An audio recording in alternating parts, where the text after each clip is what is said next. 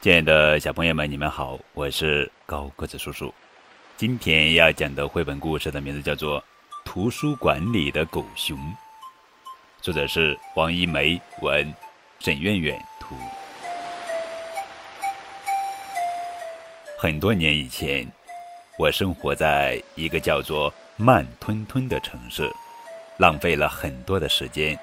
于是，我决定搬一个叫做忙碌的城市。我每天都非常的忙，只有下雨天稍微空闲一些，我会去图书馆。我向图书馆的管理员要一杯咖啡，一边喝咖啡一边看书。没见过有咖啡喝的图书馆吧？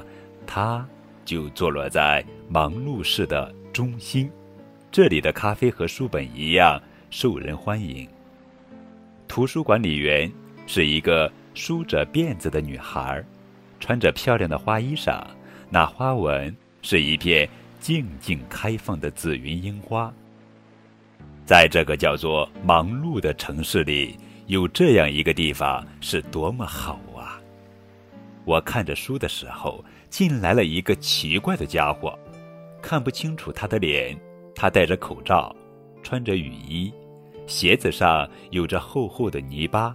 还沾着树叶，我想，他一定是从很远的地方来的，因为整个城市里都没有这样的树叶。他把雨衣脱了，雨衣里面还有大衣，然后在门口脱了满是泥巴的鞋子，这才进了屋。他要了一杯咖啡，来到我面前，问：“可以让我一下吗？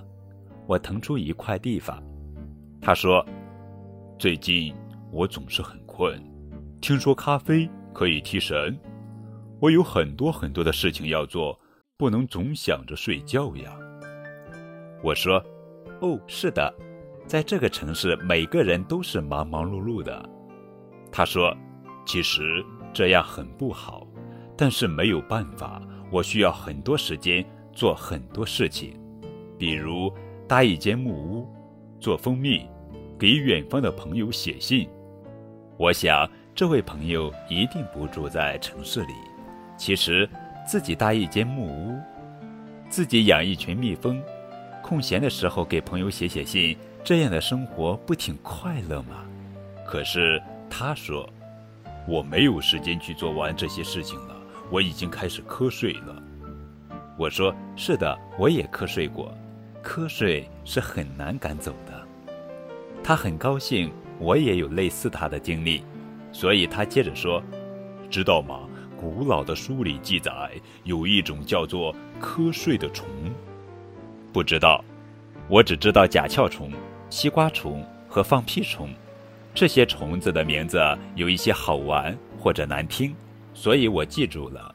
除此之外，我真的说不出别的虫子的名字了。”他就开始为我介绍起瞌睡虫来，它们不住在树洞里，也不住在地里，更不住在鸟类的羽毛里，它们就住在风里。真的，北风一刮，我就开始想睡觉了。哦，这些知识我一无所知。接着，我就继续看我的书。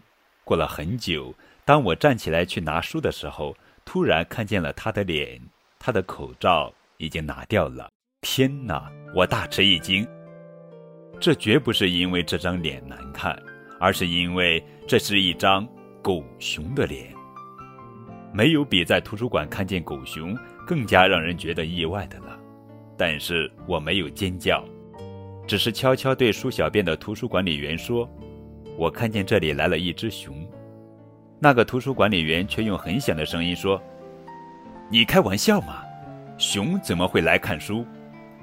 他应该到对面的面包店去。真的，他的鞋子上沾着一张野橡树的叶子，城里是没有的。”我仍然压低了嗓门说话。等我转身的时候，就发现那只熊已经不在了。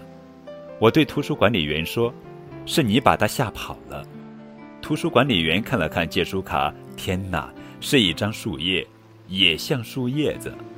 他把目光投向窗外，看见那个穿着雨衣的身影从面包店经过，慢慢的远去了，直到变成了一个很小很小的黑点，消失在雨中。我回到自己的座位上，看见狗熊留在桌上的书，这是一本关于狗熊的书，上面写着：“熊为什么要冬眠？”图书管理员推了推眼镜说：“我猜，这位熊先生一定住在野橡树旁边。是的，他还有自己的小木屋，他还养了几箱蜜蜂。”我说：“但是他是一个傻瓜。”他把自己的生活安排得很忙很忙，图书管理员说：“这个忙碌的城市里有很多很多这样的傻瓜。”屋外风刮得很大。